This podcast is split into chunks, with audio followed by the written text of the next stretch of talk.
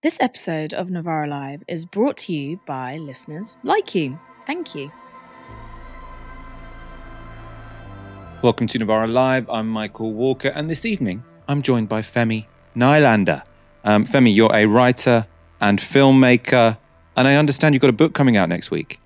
Um, yes, I have written a book about um, the migrant crisis in the year 2060 um, and how the Home Office uses British kids who play video games to control drones on the border. Some speculative fiction, uh, fiction about where we might be going if all this rhetoric continues. Um, so that should hopefully be available um, for um, download um, in ebook version and also paperback um, next week. Um, it's called Seeking Refuge 2060. That sounds incredibly interesting. We have you might recognize Femi from this show before. We have had you on before, but you were on a boat um, and your internet connection left a little bit to be desired. So thank you so much for coming into the studio today. Um, coming up later tonight, Rishi Sunak makes a pretty vile joke about trans people while the mother of Brianna Ghey is present. And we look at the state of dentistry in Britain after a new Bristol surgery has seen queues for days. And we take a deeper look at some of the videos Israeli soldiers have been uploading from the war in Gaza. First story, though. Hamas has responded to Israel's proposals for a temporary ceasefire in Gaza, and the group have set out their own red lines. Now, according to a draft document seen by Reuters, the proposal from Hamas would pause fighting for four and a half months with the intention of leading to a permanent cessation of hostilities. Now, this distinguishes it from the Israel backed proposal, which would have only paused fighting for six weeks in exchange for the release of all hostages taken on October the 7th. The Hamas proposal would see the release of hostages broken down into three phases, each lasting 45 days long. Um, Reuters has more details. According to the Hamas counterproposal, all Israeli women hostages, males under 19, the elderly, and sick, would be released during the first 45 day phase in exchange for the release of Palestinian women and children from Israeli jails. Remaining male hostages would be released during the second phase and remains exchanged in the third phase. By the end of the third phase, Hamas would expect the sides to have reached agreement on an end to the war. The group said in an addendum to the proposal that it wished for the release of 1,500 prisoners, a third of whom it wanted to select from a list of Palestinians handed life sentences by Israel. The truce would also increase the flow of food and other aid to Gaza's desperate civilians who are facing hunger and dire shortages of basic supplies. Mohammed Nazal, a senior member of Hamas's political bureau, spoke to Al Jazeera today about the group's red lines. As you know, there are very specific details, and among these details cannot be compromised by Hamas. The first demand is to put an end to uh, the Israeli war, to bring the Israeli killing machine to a halt. Do you think that we will accept the war to continue against our civilian population? This is not acceptable. Another issue, we wish to see the Israeli occupation forces withdrawing from Gaza Strip entire, entirely. Uh, we don't think that the Israelis are, are, willing to remain in Gaza Strip. That's why the demands raised by Hamas are lawful and reasonable. The Qatari Prime Minister described Hamas' response as a whole as positive. That's why our response, we believe, is realistic and our demands are reasonable. Joe Biden has called the proposals a little over the top, and unnamed Israeli officials have told the Ynet news site that Israel, quote, cannot accept a demand to stop the war, um, and highlighted the demand for the release of 1,500 Palestinian prisoners as problematic. This is from the source um, from Israel, including um, what the source referred to as serious terrorists. How to make sense of this? So, essentially, to my mind, um, what's going on here? The Israelis they've said we will have a six week. Well, they you know they approved actually. I think it was sort of put forward by the Egyptians and and the Americans and the Qataris, but the Israelis signed on to it, which said we'll give you a six week pause if you hand over all the hostages. Now, from Hamas's perspective, what are they thinking? The hostages are the only leverage they really have, um, so they would have given back all their leverage, and then the war would start in six weeks' time, and Israel would be able to achieve, you know, their aims, which are to some degree genocidal. Hamas is saying, I mean, their initial thing was saying we'll give back the hostages if there's a permanent ceasefire. This now seems to be a bit of a compromise from Hamas because they're saying we won't require a permanent ceasefire to release the hostages, but what we will do is we'll release them in a staggered way um, and on a time frame that we think could lead to a permanent ceasefire. Obviously, the other issue here um, is who Hamas wants swapped for the hostages. So I think you know so far um, Israel has sort of returned fairly, I mean, I don't want to say low level criminals because a lot of these people have just been you know completely kidnapped from the street. We know there isn't really um, due process when it comes to Palestinians arrested by the Israelis. But in any case, they weren't people who the Israelis considered to be particularly high value or particularly threatening. Um, I think Hamas want to get back some some people who they think are very significant for their movement. There was also talk actually of a man called Marwan Barghouti, um, who's been in Israeli jails, I think, for almost two decades now. So he was he's often talked up as the potential uh, Mandela um, of Palestine. Um, people often say, why, why, why doesn't the, why don't the Palestinians have a leadership that can bring them all together? Well, in part because Israel imprisons them whenever they emerge. Femi, what do you make of this proposal? Actually, I should also give our audience an update first because just before we went live, um, Benjamin Netanyahu gave a news conference where he essentially said, We're going to continue with this war until we end it, until we achieve all of our aims, the destruction of Hamas. So he isn't speaking in a manner that he is interested in a ceasefire that might be worrying um, to the family members of the people currently held hostage in Gaza, because the only way to get them released is some kind of deal. Femi, your your comments on this? Mm-hmm. I think um, you mentioned the concept of leverage, and I think it it's, it's on both sides really. The Israeli hostages have acted as leverage have acted as leverage for um, um, for the Palestinians and for Hamas, but also they've acted as leverage for Netanyahu and the and the Israeli government to continue basically committing a genocide. Because every time anyone mentions the fact that they're doing a genocide, what's the first thing that oh well, bring back the hostages. Oh well, if Hamas didn't have the hostages, hostages, hostages, etc., etc., etc. So we know, of course, that um, the the upper echelons of the Israeli leadership um, are holding on to this whole Hannibal directive thing to a degree. They are happily bombing areas in which their own hostages are. They have been doing for a very long time. They've killed a number of their own hostages, not just by shooting them whilst they're holding white flags on the streets, but also by bombing them and by starving them, by preventing aid getting in. And then they'll say, well, why haven't our hostages got food? Why are our hostages dying of hunger? Because they're in Gaza and you're starving Gaza. You're blocking off um, aid to Gaza. But we also know that for the um, government of Israel and for many of the um, people in Israel who agree with the government, getting back the hostages is is is secondary to the ethnic cleansing and the um, settlement of Gaza. And having the hostages there has given a reason that they can give in order to basically commit one of the most atrocious um, crimes against humanity on one of the largest scales in terms of time scale, in terms of percentage of the civilian population of the area being attacked, and just in terms of brutality that the world has seen in recent history. The Hannibal Directive that you mentioned there has been discussed a lot since October the 7th. It's sort of a, an order um, that sort of a, a, code, let's say, by which the IDF works. I mean, it's controversial if they still apply the Hannibal Directive, uh, but many people believe they do. Um, and that's to say, we would prefer um, uh, an Israeli to be dead than taken hostage. Obviously, because when they're taken hostage, I mean, they can say it's for humanitarian reasons because when it's being held hostage is worse than worse than death. But essentially, it's it's for strategic reasons because they know that if if a hostage is taken, um, then that is leverage for Hamas. Whereas if the person is dead, um, then it's sad for their family, but it doesn't give any leverage to Hamas. Now, there was obviously a lot of discussion on October the 7th.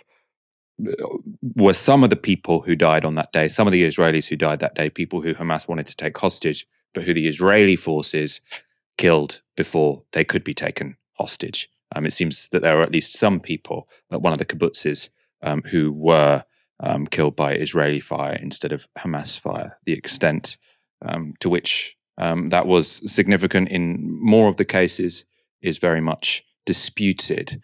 Um, while negotiations continue as to a ceasefire, although I suppose Netanyahu doesn't seem to be suggesting they are continuing with much um, vigor. Um, Israel has been pressing ahead with its assault on Gaza, moving further into the south of the territory and towards the city of Rafah. There have been airstrikes on Rafah throughout the conflict, but bombing has become more frequent in recent days. This was the aftermath this morning of a strike on a residential building. And there's also reports that today Israeli gunboats shelled the western road of the city. Rafah is heavily overcrowded after hundreds of thousands of Palestinians fled there to escape conflict in the rest of the territory. They are dealing with food shortages, disease, and insanitary conditions. And those displaced Gazans now face a tough choice whether to return to destroyed areas in the north or stay and face an imminent invasion as IDF troops edge closer. US Secretary of State Antony Blinken met today with Israeli Prime Minister Benjamin Netanyahu and Defense Minister Yoav Gallant. Blinken reportedly said the Biden administration is very concerned about a possible operation in Rafah as it could lead to mass casualties and tens of thousands of Palestinians pushed into Egypt. Also expressing concern is the UN chief, Antonio Guterres, who said, This I am especially alarmed by reports that the Israeli military intends to focus next on Rafah, where hundreds of thousands of Palestinians have been squeezed in a desperate search for safety. Such an action would exponentially increase what is already a humanitarian nightmare with untold regional consequences. The regional consequences are very interesting. As we've said um, on this show, um, Americans or the United States government and many Western governments don't seem too fussed about the welfare of, of Palestinians. They are, though, to some degree, fussed about the stability of Egypt. And so I don't think the Americans want to see tens of thousands of Palestinians flood across um, the, the Rafah crossing into Egypt because they think that that could destabilize that country. Um, of course, that's not because refugees are inherently destabilizing, but because if you have lots of Palestinians going into Egypt, some of them are probably um, going to continue to try to resist Israel, right? Which might see mean that you get sort of border scuffles, and then Egypt gets drawn into um, this conflict as well. Um, on Blinken, now again, this is a theme we often come back to. Blinken say, "We don't want you to now bomb the city of Rafah." Obviously, the Israelis have been saying this whole time, and we're trying to do this war in a humanitarian way. We've told people to flee their homes in the north and go to Rafah. Okay, they've done that. Okay, well now we're going to invade and bomb Rafah. They can go back to their destroyed homes in the north if they want. There, there is no definition of humanitarian um, in existence that could possibly um, say that that is a reasonable thing to do. Blinken, though, oh, we'll ask them nicely. Now, linking back to what we were talking about when it came to the ceasefire earlier, in a way, you know, there is no way that these two bodies, um, the Israeli government and Hamas, sort, sort of can meet because they have very much conflicting priorities at the moment.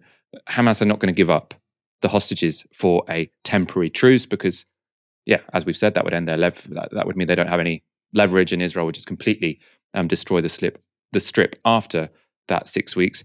Israel don't have much uh, motivation to come to any kind of longer term ceasefire because, as we've said, Netanyahu doesn't really care about the hostages. They see this as a once in a generation chance to wipe out um, the, the Palestinian movement in Gaza.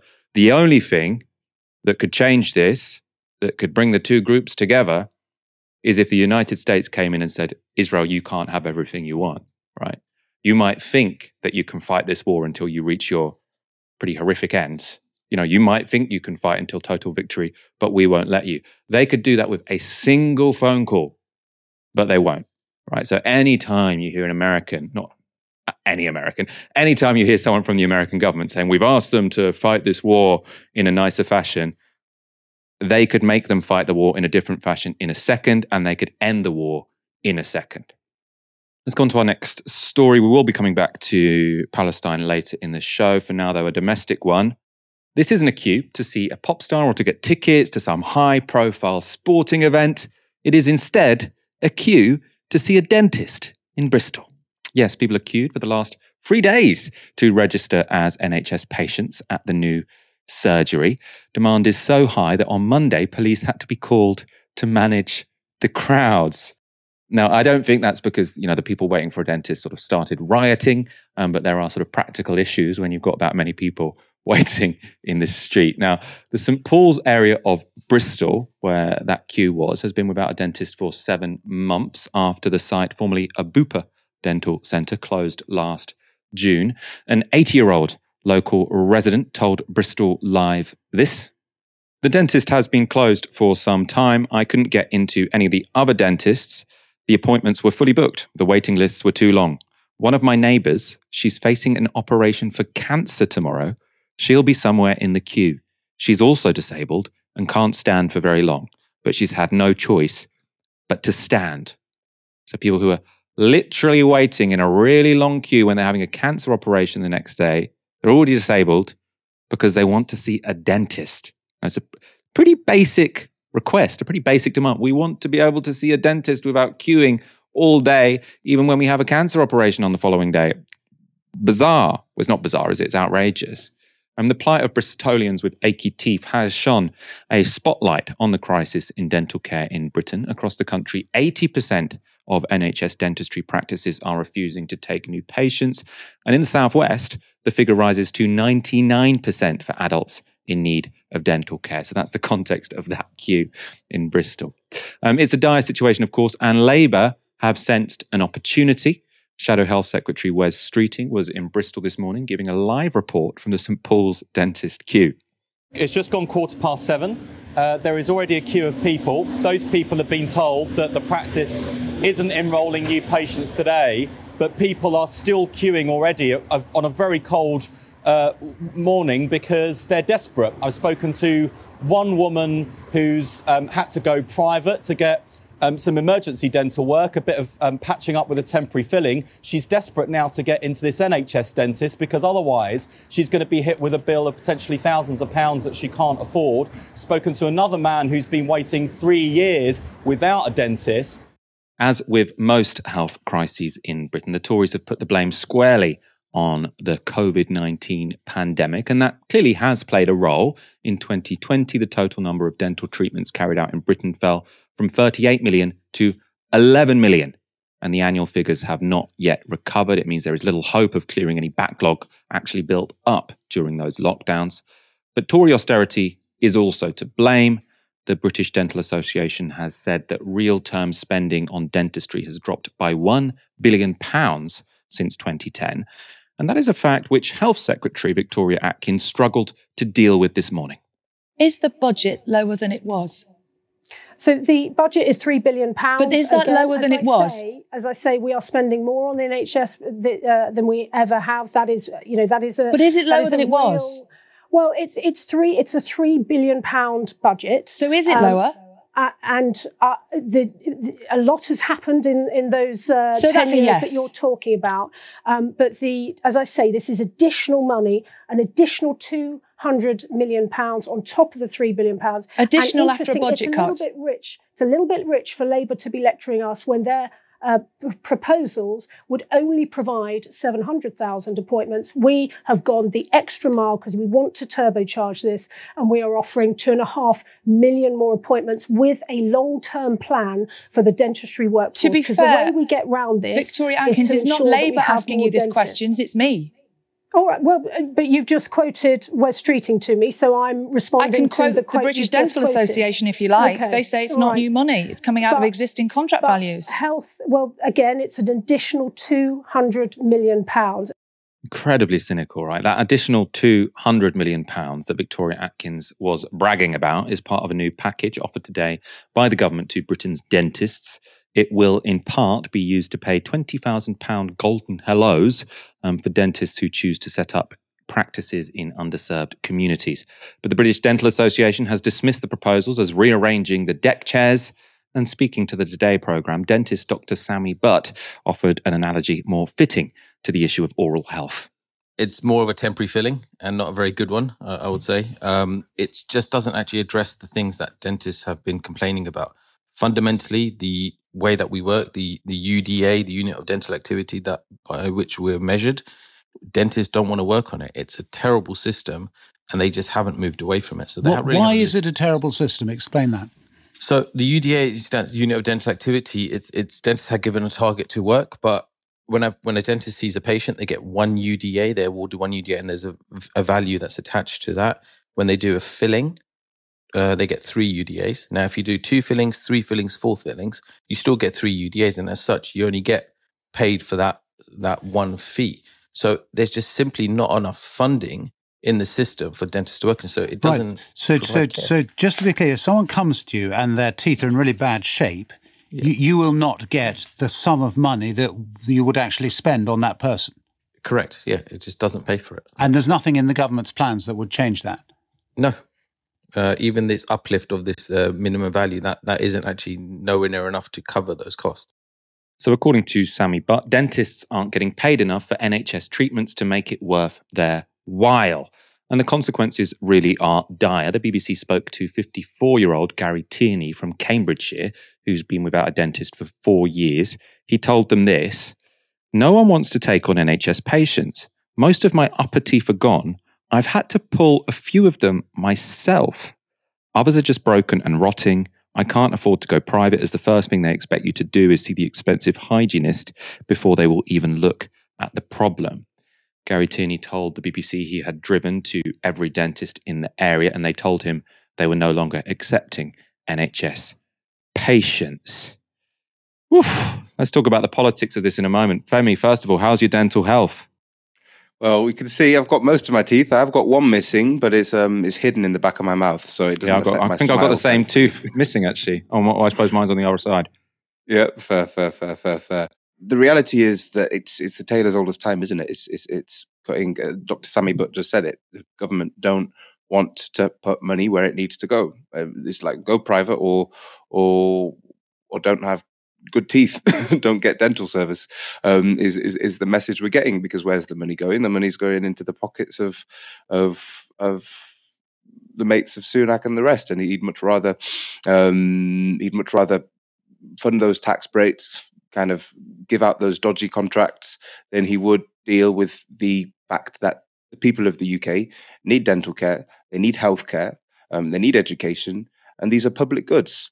Um, so it's, a, it's it's one that's often overlooked in these conversations. Um, dental health, um, and it's one that's often overlooked in the conversations that happen around the NHS um, more widely, because we often talk about how the NHS is, is becoming privatized and how we're trying to move more towards the American system and how um, the pharmaceutical industry is a great big bogeyman, which it is. Um, but we don't often talk about dental health, and dental health is related to significant chronic pain. If you ever had toothache, you know how much your teeth can really hurt when something goes wrong with them. Um, also, it's it's it's related to being able to eat properly. It's related to so many important things that it really should be a public good. But in the eyes of um, our government, it's it, it's not, and it's a real shame um, and something which needs to be addressed. It sort of reminds me of um, if it was it a Ken Loach movie. I haven't actually seen it, but I saw sort of all the promotion around it, and where he's talking about like the the 1945 Labour government and the creation of the NHS, and you sort of see these sort of clips of someone like using the bottom of a milk bottle as, as as, glasses or whatever, and you're sort of like really looking back into you know 1940s and 50s Britain, um, you know where people are really having to do it themselves, like trying to fix their medical problems in sort of a real homemade way because they can't afford healthcare. This to me reminds me of that, right? An, an image of uh, of a of a man sort of pulling out lots of his teeth with a pair of pliers or whatever because it's impossible to get an NHS dentistry appointment. That seems like something from a different age, right? That that should be a sort of black and white Pathé clip. Now the ones on, on on YouTube where you've got that sort of plummy accent in the background, because it seems like it should be a historical fact, not something happening in in Britain in in 2024. Also, I mean, in that Victoria Atkins clip, she kept saying, you know, she's being asked, has it fallen? She says, well, it's we, spend three billion pounds on dentistry, three billion pound on dentistry. But that means that if it's fallen by one billion pounds, that means it's a 25% cut. Now, I don't know what the government were expecting when they made a 25% cut to dentistry, but that is going to mean a lot of people are waiting to get treatment. Now, I mean, I'm not an expert on dentistry, but from what I understand from what the dentist was saying on, on the Today program, it seems like the issue is that they're not paying dentists enough per people they treat, right? So when you go to an NHS dentist, I think you pay a little bit, don't you? You pay the sort of that sort of top up price, but fundamentally, it's the government who pay the dentist to carry it out. Now, I imagine through austerity, they didn't rise that sort of quickly enough or raise that quickly enough, and now you end up with a situation where it's not worth their while to treat NHS patients. What does that mean? They stop accepting NHS patients. What does that mean? You have people pulling out their own teeth with pliers. Let's go on to our next story. Rishi Sunak is facing a backlash for wildly insensitive remarks he made during PMQs. It comes following the sentencing of Brianna Ghey's killers, where the judge suggested transphobia was a factor in the teenager's murder. Brianna's mother, Esther, had met with MPs to discuss new online child safety measures, um, which she says could have saved her daughter. That's why she was present in Parliament when this happened. It's a bit rich, Mr. Speaker, to hear about promises from someone who's broken every single promise he was elected on. I mean, I think I counted almost 30 in the last year. Pensions, planning, peerages, public sector pay, tuition fees, childcare, second referendums, defining a woman. Although, although in fairness, that was only 99% of a U-turn. The, the list goes on, but the theme is the same, Mr. Speaker. It's empty words, broken promises, and absolutely no plan.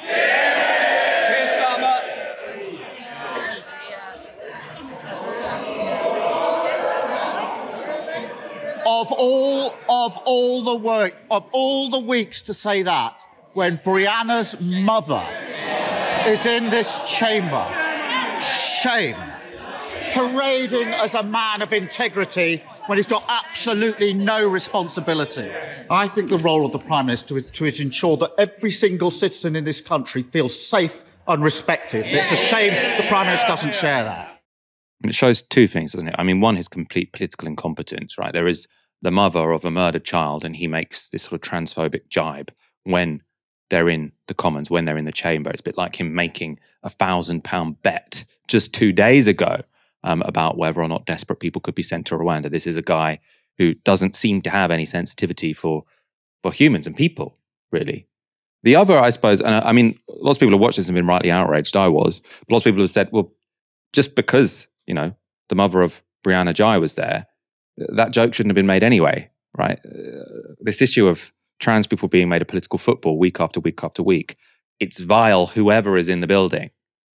Later at PMQs, Labour MP Liz Twist asked Sunak to apologise for that remark. Now, he completely ignored her question, and as of now, there's been no official apology from Downing Street either. The Prime Minister's press secretary has said this, though. It's legitimate to point out the number of U turns the leader of the opposition has made. The whole thing makes Sunak seem both sinister and insensitive, but many have also pointed out that Starmer's willingness to position himself against transphobia hasn't always been consistent. Nicola Sturgeon tweeted this. This was truly terrible from Sunak, but let's not kid ourselves. Had Brianna's mum not been there today, no one, including Keir Starmer, would have batted an eyelid. It's not good enough to stand against transphobia only when the mother of a murdered trans girl might be listening. It needs to be done all of the time. Kemi Badenoch has responded to the controversy as well. She had a different tone, as you can imagine, to Rishi Sunak's statement. Every murder is a tragedy. None should be trivialized by political point scoring. As a mother, I can imagine the trauma that Esther Ghey has endured. It was shameful of Starmer to link his own inability to be clear on the matter of sex and gender directly to her grief as Minister for Women and Equalities, I've done all I can to ensure we have taken the heat out of the debate on LGBT issues while being clear about our beliefs and principles. Keir Starmer's behaviour today shows Labour are happy to weaponise this issue when it suits them. Now, it's unclear to me how making jokes about trans people at Prime Minister's questions is taking the heat out of LGBT issues. Of course, that's not the first time Rishi Sunak has done that. These are jokes he tries to make every week because he thinks it's something he has on Keir Starmer. What's more, Kemi Badenoch has a history of both trivializing trans issues and weaponizing them for purposes of political point scoring. So, this is from journalist Camilla Turner. No gender neutral loos here. Just arrived at Tory leadership candidate Kemi Badenoch's launch event where makeshift signs have been added to toilet doors to say men and ladies. So, this is sort of little joke they made at the launch of, of Kemi Badenoch's leadership campaign. There were gender neutral toilets and so, oh no, we won't have gender neutral toilets here. Um, we're going to make these silly little paper signs where one is for men and one is for women. We, of course, seem to be governed by a bunch of adult sized school bullies. To discuss today's incidents, I spoke earlier to Ugla Stefania, a trans advocate, Metro columnist, and the co director of My Generation.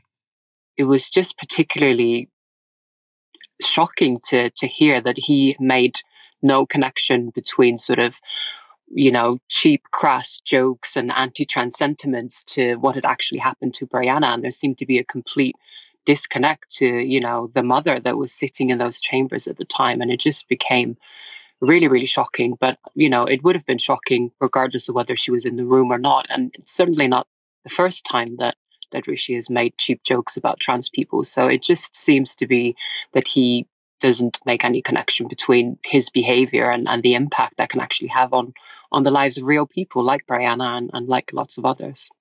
Do you think jokes made in Prime Minister's questions do sort of filter down to have an effect on on the lives of, of trans people in Britain? I think they do to a degree. I mean, it all adds up and, and creates a, a society where making jabs at trans people is okay, and that can then lead into into more serious things. Even though he wasn't saying things that are, you know, directly really hostile and and really prejudiced, just the fact that he is the prime minister of the country and is making jokes about about trans people who are a vulnerable minority in the country. It just seems highly inappropriate to me. And yeah, it doesn't filter directly into these, but it, it creates a society, doesn't it? And it creates a, a discourse and it creates almost, you know, acceptance of, of people just saying this. Um, and it's, I think it's, it's quite irresponsible of someone in, in such a power of, a, such a position of power and influence to to make these sort of jokes because it, it gives others the almost permission to do so as well. You know, they see someone who's the prime minister of the country doing it. Why couldn't they do it as well? I think it's clear, you know, Rishi Sunak was making a cheap joke. It was kind of electoral politics of the most cynical kind, which is sort of essentially trying to gain electoral advantage by making fun of a minority who I think everyone will agree are fairly vulnerable um, in Britain at the moment. I mean, at the same time, I think there is, you know, among many people in the public, sort of uh, uncertainty. Um, there is a sort of debate to some degree about what it is um, that makes someone uh, a woman or a man, and sort of these various issues which have sort of come to the fore as you know trans liberation has has has has moved forwards. Obviously, now we're seeing this backlash. But I suppose, uh, do you think this ever is a legitimate question and sort of a legitimate debate? Well, what is a woman, or do you just sort of avoid that question entirely?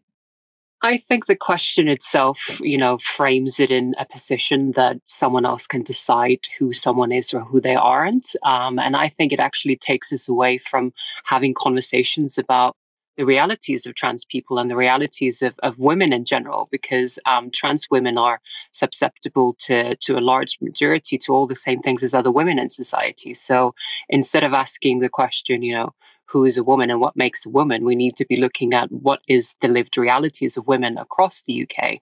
And for women like me who are trans, you know, we are impacted by the very same things as as other women. Um, and trans people, as has been noted in, you know, hate crime statistics and so on, they have been on the rise in the recent years. So I think it takes us away from the real issues we need to be discussing, which is that society is mistreating trans people and trans women um, and women in general. And regardless of what people believe or what people, you know, opinions people have about who is a woman or who is not a woman, you know, people like me are, are facing that increased hostility regardless. And that's something we should be addressing rather than having debates in the commons about what is a woman and what type of bodies you need to have in order to be a woman. And I just think it's a distraction away from the bigger conversation that needs to be had um, and, and the conversation about discrimination, prejudice, sexual violence, all of these things would impact on on women disproportionately and trans women included as well. I basically agree with you. I think that that question tends to be asked in, I think, a fairly sort of cynical way, sort of a somewhat strange metaphysical question in a way.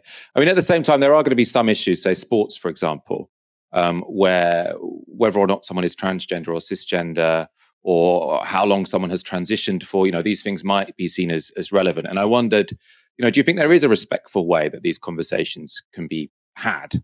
Obviously, I don't think Rishi Sunak is trying to have those conversations in a respectful way. But have you seen them happen anywhere in the way that you think is sort of, um, you know, reasonable and respectful? Or do you, you know, whenever this is raised, you tend to think, oh, this is someone sort of trying to score political points? I think there are ways to have these conversations in a really constructive way, as long as they aren't, you know, led by sort of anti-trans sentiments or people who will just not be swayed regardless. And I've actually personally had really constructive conversations. Um, in Iceland, where I'm from originally, we passed a law back in 2019 about trans inclusion. Um, and what the law did is was it allowed trans people to change, for example, their legal gender a lot more easier. It was just a, a statutory declaration type process, and people can change their gender markers and their names and so on. And actually, we had really constructive conversations with institutions like the police, the prison service, um, sports unions, all sorts of organizations and institutions where these debates are sometimes formed around. And actually, we were able to have really constructive and and useful conversations about this. And in the end, you know, we came to the conclusion that trans inclusion is is incredibly important, and we need to to make sure we we continue moving towards that. And I think when we in particular talk about things like sports, which appear to be a, a really hot topic right now because there seems to be some sort of an uncertainty about, you know, what physical advantages are and how they work in different types of sports. And I think these conversations need to be continued to be had. There is more research that needs to be done to sort of affirm the sort of trans inclusive policies that are in place. But we aren't really able to have those conversations, sadly, a lot of the time because they're completely dominated and overshadowed by really strong sort of anti-trans sentiments. And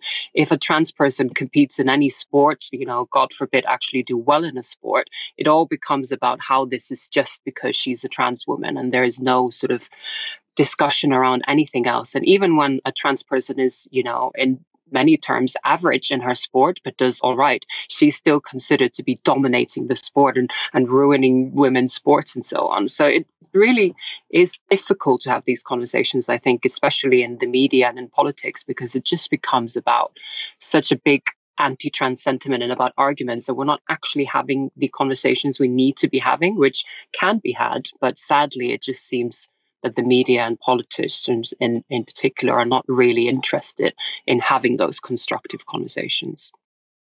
I wanted to ask you briefly about the tragic case of, of, of Brianna Ghey. Obviously, the reason Rishi Sunak sort of caused outrage is because Brianna's mother was in the Commons at the time. Um, but I know, sort of, we discussed this, you know, last week on the show. But there was a period where the police were saying we don't think this was sort of motivated by transphobia because there was a list of of various um, other possible victims um, who were cis boys. Um, so said it was, you know, in a way, she was in the wrong place at the wrong time. A judge has now said that transphobia was a contributing factor, so not necessarily um, the the principal cause of, of, of the murder, and especially not for one of the um, culprits, one of the people sentenced. Um, but does that, uh, you know, what significance do you think that has that the, the, the judge came to that conclusion? I think it was a really sort of important point to be made because, as you said, when the murder happened, there was a real strong sort of sentiment that people shouldn't, you know, make conclusions, which people obviously shouldn't. But there was almost a, you know, a form of of telling people that they were being absolutely ridiculous for thinking that this might be connected to her being trans and so on. And I think for trans people, it was it was, you know, something that trans people weren't surprised by if that turned out to be the case because we've seen these rise in anti-trans sentiment. So when the proceedings happened and we started to see the type of views that the two people who were sentenced were holding against Brianna and the type of language they were using and the way they referred to her, it became quite clear that her being trans, you know, was a part of it. And, that made her a target. It made her vulnerable, the fact that she was trans. And that was something that was acknowledged um, as a part of the, the judgment. So I think it was a really important point to make because I think people were quick to sort of sweep it away and say, well, this has nothing to do with trans issues. This is just an unfortunate event in a way to almost dismiss, you know, trans people in general and, and their sort of experiences of discrimination and hate crimes. And, and I think it was a really important uh, point to make to sort of show people that actually this is the consequences that can happen when we see anti-trans sentiments being repeated time and time again in the media and by politicians and that makes it into into a more acceptable view to have and then that forms into you know prejudice discrimination and then really really violent crimes um, like this and can have an effect on them as well that was Ugla Stefania speaking to me earlier today, and we do have an update on this story. Um, so, Sky News have now spoken to Brianna Ghey's father, and he has told them that Rishi Sunak should apologize for his degrading comments Um, and he said the Prime Minister's comments in Parliament were absolutely dehumanizing. Um, so, you know, I think this is, is both embarrassing for, for Rishi Sunak, but also Kemi Badenoch, because Kemi Badenoch saying, how dare um, Keir Starmer exploit the death of this 16 year old for, for, you know, for to make a political point. It was obviously a ridiculous comment on the face of it, but clearly the parents of this murdered child don't see it as Keir Starmer having weaponized this. They see it as Rishi Sunak making the transphobic joke in Parliament as being the problem. Right. So uh, that sort of cheap attempt to turn this around, I think, was pretty disgusting from from Kemi Badenoch. And obviously, and we're talking about this because of the disgusting joke made by Rishi Sunak. And what a contrast as well as to sort of how um, Brianna Ghey's parents have responded to this tragedy compared to Rishi Sunak. So we showed you actually on on Monday some clips of Esther Ghey, Brianna's mother, speaking to Laura Kuenssberg in such a sort of dignified way, sort of speaking with both a lot of forgiveness for the parents of her child's murderer, lots of understanding, not lashing out in any way. I mean, really a sort of level of bravery and understanding, which I think you know most people would you know n- not think that they themselves would be capable of. And now you've got Rishi Sunak sort of making a, a, a playground joke at Prime Minister's questions when Brianna Ghey's mother is in the room. Completely appalling. And we got a really interesting super chat from Talia Ivy. Um, vile, irrespective, but openly hateful, malicious with Esther there. Makes me feel more unsafe than I already do. Feeds the hate that causes such tragedies. Thanks, Novara, for your ineffable work. Thank you so much, Talia, for that kind super chat. Um, and thank you, um, everyone, for your super chats. Uh, the main way um, to make Novara Media a sustainable organization which can continue growing, of course, um, is to sign up as a regular supporter at novaramedia.com forward slash support. If you are already one, thank you so much. You make all of this possible. If not, please do go um, to novaramedia.com forward slash support. Our final story of the evening Israel's war on Gaza is the first genocidal campaign whose consequences have been live streamed around the world. For three months now, Palestinian journalists and citizens have been uploading images and videos showing the horror raining down on them. The world has now seen countless images of people killed in airstrikes, children maimed by war, and the videos of people mourning entire families killed by the IDF. But there is another set of images and videos being uploaded from the Gaza Strip those from Israeli soldiers themselves.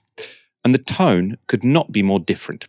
Now, in this TikTok clip, an Israeli soldier gives a thumbs up as he drives a bulldozer down a street in northern Gaza, pushing a battered car towards a collapsed building. The caption reads, I stopped counting how many neighborhoods I've erased. This next clip shows an Israeli soldier putting his feet up in a destroyed Palestinian home, it was uploaded with a parody version of the Israeli song This Was My Home, which was featured in an Israeli comedy sketch and, according to the New York Times, has spread online among Israeli social media users making fun of Palestinians. Another song widely used by Israelis on TikTok is a remix called Shtayim Shalosh Shager or 2 Free Launch. Here you can see soldiers dancing on camera.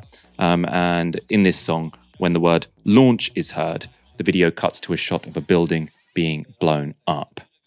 IDF combat engineers have been particularly busy on TikTok, uploading light-hearted videos which show them destroying entire Palestinian communities and civilian buildings. Here, the engineers smoke hookah pipes and make a toast as they blow up four residential blocks.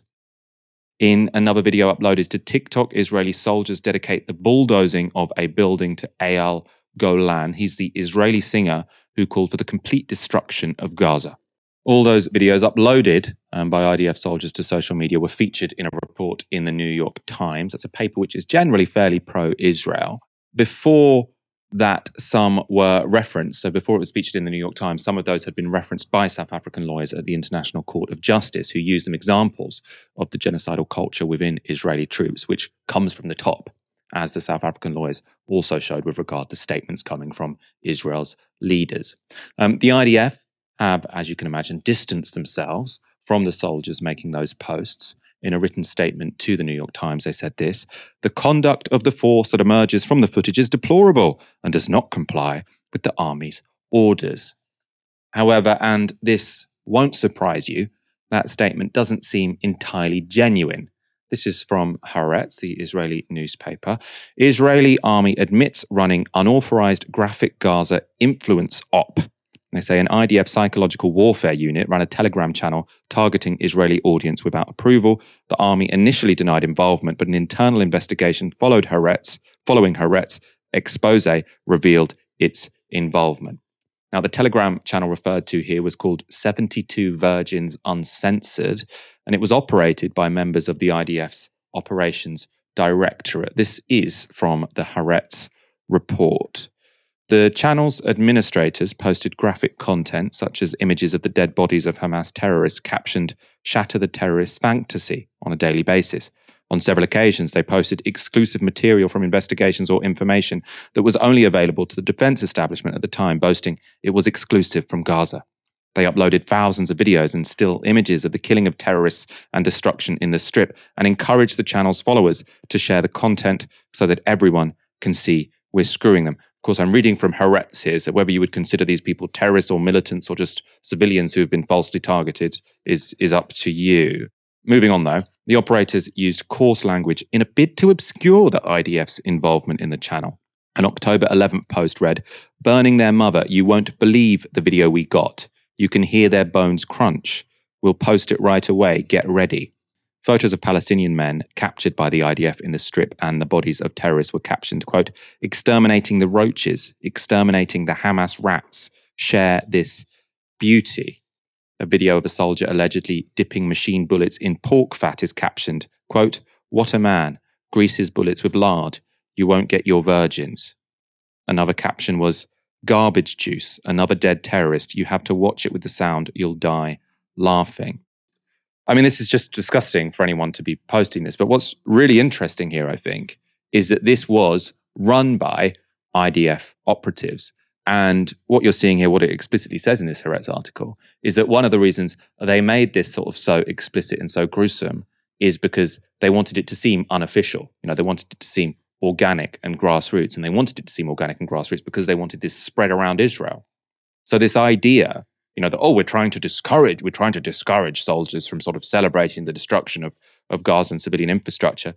You've got an, a, unit within the IDF, like high up in the IDF, within the directorate, who is running this Telegram channel, which is precisely intended to sort of seed dehumanizing footage into the Israeli public. They're sort of telling IDF soldiers, share this with everyone. And, you know, th- that is not the sign of a government that is trying to rein in the genocidal tendencies in the population. Or, I mean, it seems to be genocidal tendencies in the population at the moment. This seems to be uh, a leadership of the IDF which is trying to exploit the genocidal sort of inclinations of the Israeli public right now. You know, they they are trying to put fuel to the fire, not trying to restrain it. And we can show you some screenshots um, from the chat as well. They were shared by research analyst Nax Bilal um, on Twitter. Now, one video showed IDF soldiers who desecrated a mosque in Jenin singing Hanukkah songs over the mosque speakers. Bilal says the IDF went on to suspend several of the perpetrators, but shared the content on their PSYOP channel anyway. This post in the chat gloats about the destruction of a mosque. You can see all the emoji reacts underneath.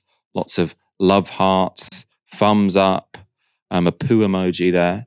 And this next clip is a classic style of video coming from the IDF at the moment. It shows the destruction of Gaza alongside what my producer tells me is called big room house music.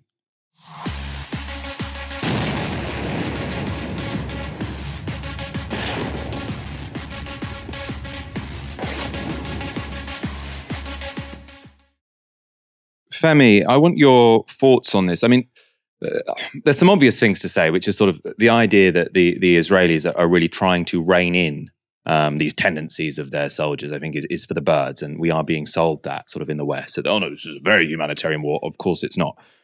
I kind of think, though, in a way, you know, that this is this is what war is like, right? I, I, think that we sort of have a tendency and we have managed as a society to say, oh no, war, you know, soldiers are going to be walking around sort of miserable. You know, I, I had to shoot him, but I didn't want to. You know, these are young men um, and young women in the IDF, you know, who have for their you know whole life been dehumanizing these people. It's not surprising, and I can kind of imagine. You know, I'm I'm sure if you know the American troops in Vietnam also had TikTok, they would be uploading similar things, which absolutely is not to justify. It's just to say when you fight a genocidal war, this is the kind of thing you should you should expect. People who pretend that you can have this clinical war, I think, are, are fooling themselves. I'm glad you, you qualified that because first you said this is what war is like, and then you said when you have this type of genocidal war, and there's a distinction, of course, which you've which you've highlighted there. There's a war where you're scared and where you actually think that you are possible. I mean, and and some troops in Gaza, um, Israeli troops in Gaza, will be scared because the resistance is is is there, and um, they they're also getting picked off from time to time. But nonetheless, the genocidal aspect of this is more important because when you look at historical genocides that are labeled as genocides and not kind of obfuscated and called wars in order to kind of justify them to some degree, because the first thing that happened when all this, this these bombardments started to drop, what happened? It was called the the, the Israel Hamas War because a war is acceptable. A war has different rules to play. When you're in a war, you're not necessarily um, subject to some of the same restrictions that you are outside of a war, which meant that we didn't the international community didn't have to respond in the same way that they should have responded and we know that they didn't necessarily respond as quickly as they should have to the rwandan genocide but the rwandan genocide was seen for what it was straight out of the bag and in the rwandan genocide one of the main things of course was the dehumanization of the group being um, being being targeted, of the ethnic group being targeted.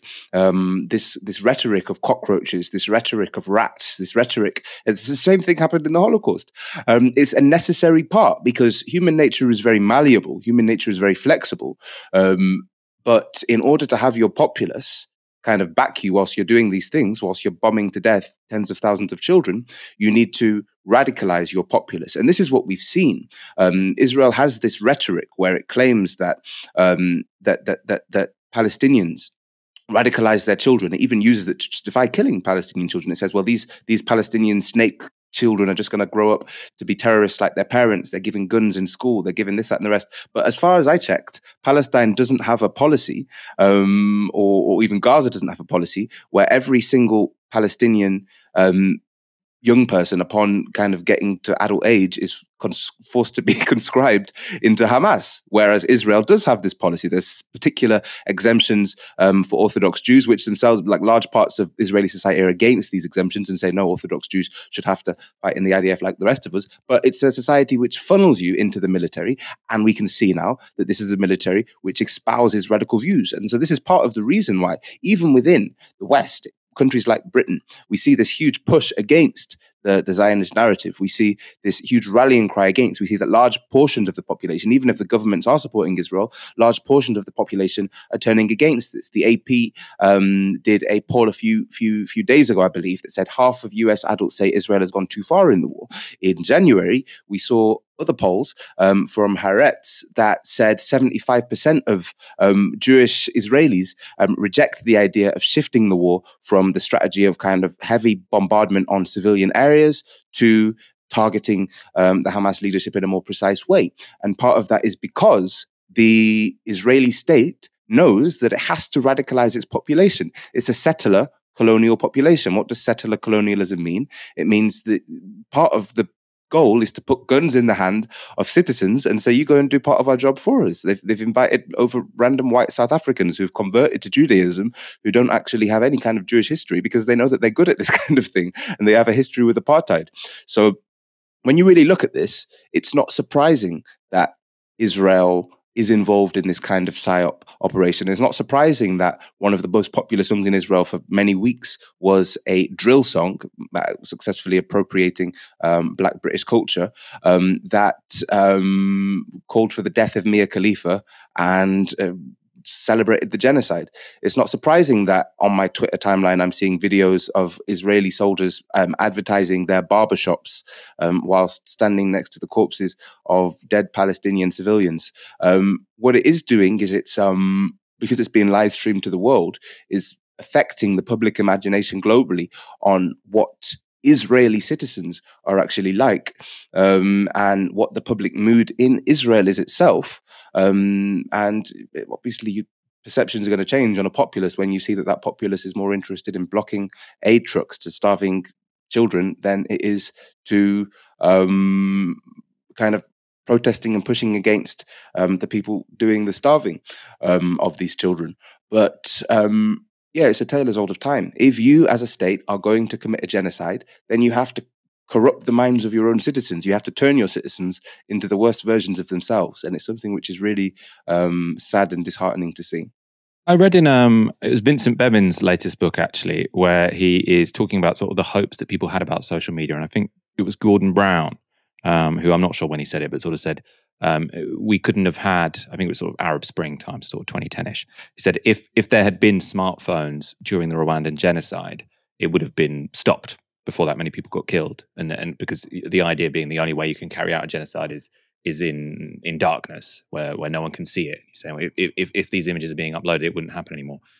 I, what do you think about that sort of assessment? Do you do you think that sort of this has shown that you know people are very capable of ignoring images coming out of a genocidal situation?